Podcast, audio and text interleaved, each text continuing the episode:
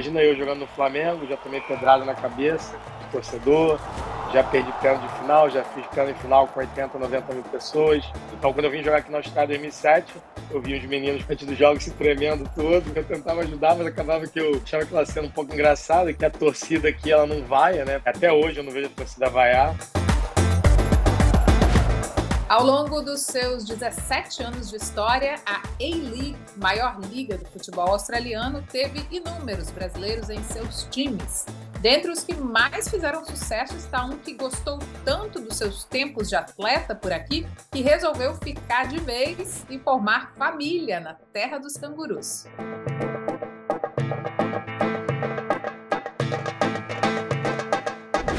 Olá, eu sou o Cássio, brasileiro. Estou na Austrália desde 2007. Fui jogador da Adelaide United. Eu sou pai do Bernardo, do Henrique e da Marina. Eleito pela revista 442 como o melhor brasileiro da história da E-League, Cássio marcou época, jogando na lateral esquerda do Adelaide United por sete temporadas seguidas, sendo considerado um dos maiores ídolos do clube.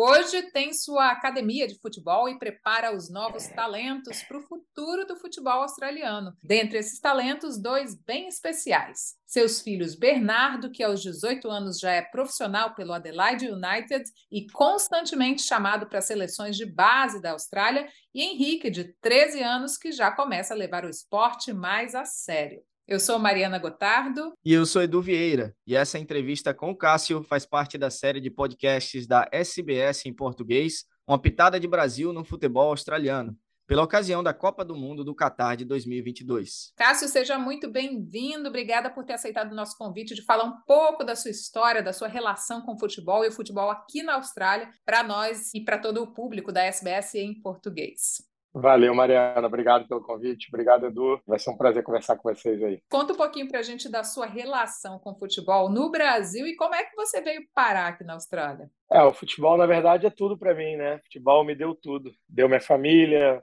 deu minha situação financeira, meus amigos, tudo que eu tenho hoje. Minha relação com a minha religião, com Deus, me aproximou de tudo. E eu comecei muito cedo, né? Como a maioria dos jogadores é, no Brasil, jogando pelada, famoso campo de barro, futsal. É, acredito que a maioria dos jogadores que, que tem sucesso, que jogam fora do país, principalmente na Europa, eles começam nessa, nessa trajetória. Eu, eu não fui diferente. Obviamente, eu não, não cheguei a jogar na Europa, mas eu joguei em outros mercados que também me direcionaram para uma, uma carreira, é, considero muito boa. E vir parar na Austrália foi uma coisa é, meio atípica na época que eu, que eu vim para cá em 2007 um mercado totalmente alternativo na época. Tinham poucos brasileiros, mas por sorte, né, tinha um brasileiro muito conhecido, que era o Romário. Acaba que por causa dele as coisas meio que se alavancaram e, e minha história, a história começou dali, aqui na Austrália. Cássio, você deu seus primeiros passos no futebol pelo Flamengo, né? Você foi formado no Flamengo, foi revelado ainda jovem, com 18, 19 anos, subiu profissional jogou por outros times de grandes torcidas também, como Santa Cruz, Ceará, enfim. Eu queria só que você traçasse um paralelo de como é, é atuar nessa pressão do futebol brasileiro, Maracanã, estádios lotados como um todo, e os jogos de futebol aqui na Austrália, ao longo da, dessa sua trajetória por aqui também. Quando eu comecei, bem jovem, já existia muita pressão, eu jogava no Flamengo, Imagina um jogo do Flamengo com 15, 16 anos, eu acredito que você tem mais pressão do que alguns jogos aqui profissionais. Imagina eu jogando no Flamengo, já tomei pedrada na cabeça de torcedor, já perdi pênalti de final, já fiz pênalti final com 80, 90 mil pessoas, já joguei vários estádios contra várias torcidas, assim, podemos dizer, violentas, e tu tem que se impor diante dessa situação, com 20, 21, 22 anos. Então, quando eu vim jogar aqui no estádio em 2007, eu vi os meninos antes dos jogos se tremendo todo, e eu, pô, eu tentava ajudar, mas acabava que eu, eu achava aquela cena um pouco engraçada, que a torcida aqui, ela não vai, né? Até hoje eu não vejo a torcida vaiar, é que é uma coisa boa, é da educação muito do país, acredito que o brasileiro é muito passional, então não não tem aquela paciência em, com, com o jogador, principalmente que o jogador joga. Então, quando eu vim para cá, foi, foi bem assim, a minha transição do futebol brasileiro para cá foi muito tranquila, e como eu vim para cá com 27 anos, né, já era um jogador considerado experiente, já tinha jogado, acredito eu, com uns 300 jogos profissionais na minha carreira, já tinha bastante experiência, já tinha ganho títulos, já tinha perdido finais, é, Copa do Brasil e de, é, Copa Mercosul, a antiga sul-americana, né? Então, acredito que foi uma, uma situação bem tranquila na minha transição de vir para cá. E por esse fator também meu pessoal, né? Acredito que eu fui um dos jogadores que com um currículo assim interessante, que podia ajudar muitos jogadores jovens nessa transição. Então, ajudei bastante jogadores que hoje estão tendo bastante sucesso, muito nesse período de transição de jovem, de youth para profissional. A comissão técnica, acaba que alguns treinadores pediam para ajudar eles, eu fazia. Mas era interessante bastante isso, porque a diferença de pressão de um país, de um continente para outro, é uma coisa assim que não dá nem para explicar. Como é que você se sente, Cássio, sendo considerado um ícone no futebol australiano, ídolo no Adelaide United? Você esperava ter todo esse sucesso quando você veio para cá? Não, Mariana, para dizer a verdade, nem, nem passava pela minha cabeça, porque eu não conhecia nada da Austrália, como eu, como eu coloquei anteriormente. É, eu vim por uma oportunidade de, de, trabalho mesmo, tentar um mercado diferente e sair daquela. Na minha época, hoje em dia nem tanto, mas esses clubes na minha época, quando eu jogava no, no Brasil, tinha muita dificuldade financeira em pagar jogador em dia, salários. Então, eu, eu posso dizer tranquilamente, todos os clubes que eu joguei no Brasil, eu não recebi salário em dia. Eu recebia com três meses atrasado, quatro meses atrasado. Já fiquei seis, sete meses sem receber salário. E até hoje tem clube que me deve. Mas quando eu vim para cá, eu, eu, imaginava fazer um sucesso, como eu fiz na maioria dos clubes que eu joguei. Obviamente, alguns clubes têm um sucesso maior do que o outro. Aqui, acredito que com o Flamengo foi, foram os dois clubes que eu tive uma projeção, principalmente pelo fato de eu, de eu ter trazido uma. Na verdade, eu trouxe uma cultura diferente para a Austrália. Como eu fui lateral, né? Lateral esquerdo. E o lateral no, é, no Brasil é um tipo de lateral, é um, Geralmente o lateral é um jogador ofensivo, ele é, é um jogador mais ofensivo do que defensivo. E a Austrália, quando eu vim, era o contrário. Era, o lateral era parte daquela, daquela linha de quatro de zagueiros e raramente ia para frente. E eu, eu, como eu não entendia inglês, eu não sabia nada, não escutava, não entendia muito, eu jogava o meu jogo exatamente como eu jogava no Brasil. E os treinadores, eu lembro, quando eles viam que dava certo, ele falava: peraí, eu ganhei um, eu ganhei uma arma ofensiva sem querer. Então, acabou que eu fui. Acredito que na época que me contrataram, o treinador sabia, mas eu acho que ele não sabia tanto. Que eu sempre fui um jogador muito ofensivo, apesar de ter sido lateral. A ponto, às vezes, de a gente jogar sempre com três zagueiros, fazendo o lateral oposto, fechar muito como, como zagueiro, para eu ter um pouco mais de liberdade. Consequentemente, você acaba que tem mais, tem mais ofensividade por um lado só. Fica um jogo meio capenga, mas acaba que se tu, se tu quer o resultado do jogo, não importa. Então, eu aparecia bastante, eu não vou negar. E então acredito que com essa naturalidade da, da situação, game by game, que a gente fala aqui, eu fui indo, aí foi indo, foi indo. Quando eu vi, já tinha jogado quase 200 jogos e participado de muitas, muitas situações. E acabou que virei uma referência, para principalmente para laterais. Quando a, a, os clubes australianos foram ao mercado contratar jogadores, principalmente desse perfil, então eles olhavam muito no, no que eu fazia, porque os treinadores que eu trabalhei depois, e jogadores que já pararam, que são treinadores hoje, me, já me falaram muitos deles dessa, dessa situação e eu fiquei muito lisonjeado. Legal, referência realmente para a posição. E nossa série, né, uma pitada de Brasil no futebol australiano, e você é um exemplo perfeito disso, porque você quase atuou pela seleção australiana. Queria que você contasse essa história e por que, que terminou não acontecendo, né? Terminou te dando a segurança de poder ficar aqui, mas você quase jogou com a amarelinha australiana e depois isso se realizou pelos seus filhos. Né? É verdade, verdade. Eu, em 2012, eu tive a possibilidade de poder jogar, mas uma coisa aconteceu bem natural também, pelo um treinador, que um alemão, que é chamado Holger Ozier. Ele era o treinador da seleção na época. Ele contactou a Adelaide United, né? Perguntando da, da minha situação, da aquelas coisas, minha idade. Eu já tinha 31 para 32 anos, já não era jogador jovem, mas eu estava numa fase muito boa fisicamente, me sentia completo, com experiência, bem fisicamente. É, já escutei muitos jogadores falarem isso, que, que o, o pique né, do jogador chega entre 27 e 32. E realmente eu posso assumir que eu tive esse período. E o treinador ele contactou a Adelaide United perguntando a minha situação. E até então eu não era australiano. Eu tinha até uma proposta para voltar para o Brasil na época, é, para jogar num clube de Série B lá, um clube bom de Série B. Mas eu eu estava meio que assim, sem saber o que fazer. Meu contrato estava acabando. Falei com os meus diretores, perguntei qual é a real situação de poder jogar, que eu me interessaria. Então, eles me perguntaram se eu tinha interesse, eu falei que sim. E eles dariam, acelerariam o processo de naturalização para eu poder jogar.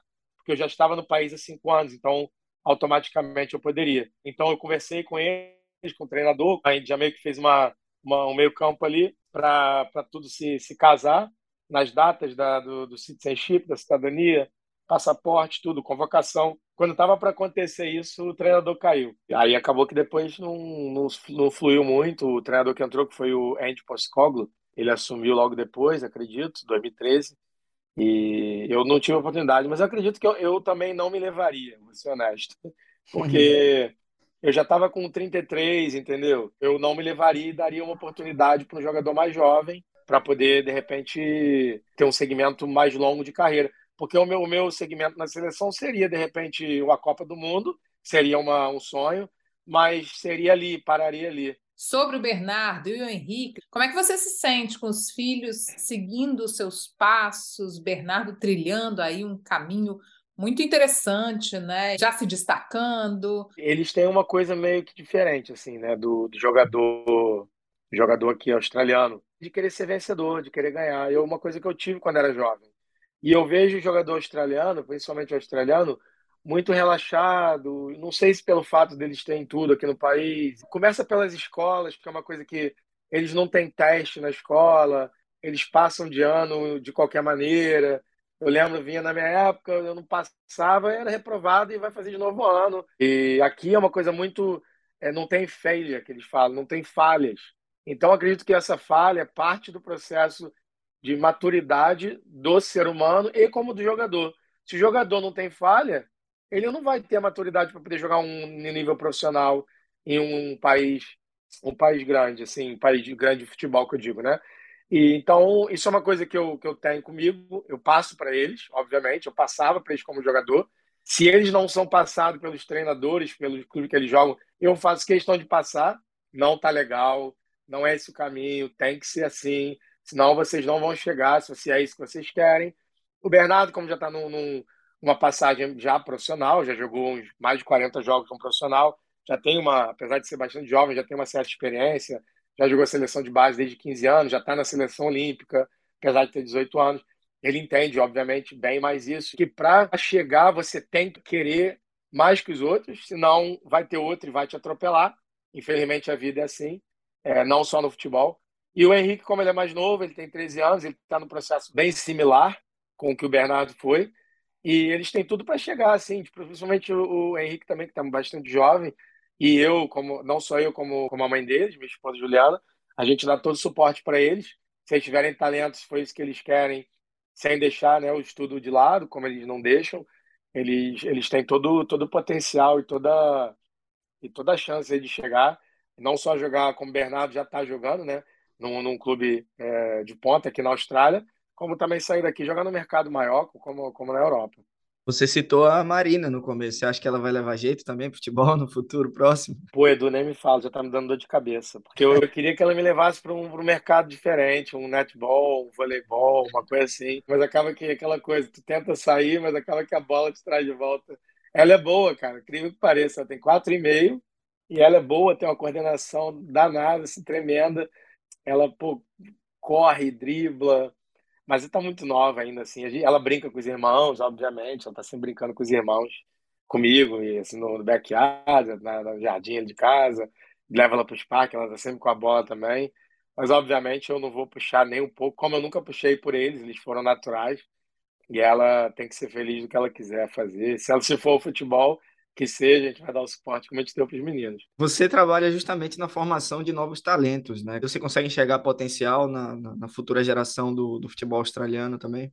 Não, Edu, eu, eu já trabalho com isso há muitos anos, eu trabalho com isso há sete anos, né? Desde que eu parei de jogar, em 2015. Já trabalhei em clubes, né? Esses clubes de, de NPL e tudo. Já tive uma curta experiência de treinar seniors também, mas eu tenho meu próprio academy. O potencial de crianças que já passaram lá foi enorme. E já tive meninos que já, como o Bernardo foi um deles, o Henrique agora. Né, tem uma menina que se profissionalizou agora no Adelaide United, a Sasha Corey. Ela jogou comigo também. Eu tenho outros meninos também que estão no programa é, não só da Adelaide United, como de outros, de outros, de outros estados. É, eu vejo assim, como eu coloquei anteriormente, tem muitos meninos que têm muito potencial técnico. Eu sempre parto do princípio, o talento, o talento ele é dado. É, você tem ou não tem. Então não adianta. É, você tem que sempre lapidar ele, né? Como aconteceu comigo e com todos os jogadores, principalmente jogadores brasileiros, sul-americanos, né? Argentinos, tem um talento, é, um talento raro, natural. Se você não trabalhar, ele vai ficando para trás e o, que, o jogador que trabalha duro, mas não tem tanto talento, ele vai te passando. Então, o que acontece aqui na Austrália é muito isso. O jogador tem, tem poucos jogadores com muito talento, a gente fala de raw talent, né? Que é o talento natural, tem muito poucos. Mas os que tem, eles são meio. são muito mole. A gente pode dizer assim, jogador mole, a gente chama, né? Hum. Então, o jogador que trabalha duro, aquele que corre e quer e dorme cedo, se alimenta bem, faz, faz treino extra, procura outros treinadores para fazer outras coisas. Esse cara ele acaba chegando. Então, é, acredito que a Austrália a gente, não é muito difícil de enxergar, né? A Austrália é uma seleção muito de trabalha duro, corre, nunca desistem mas acaba que falta aquela, aquela finesse do Brasil, do argentino, do alemão.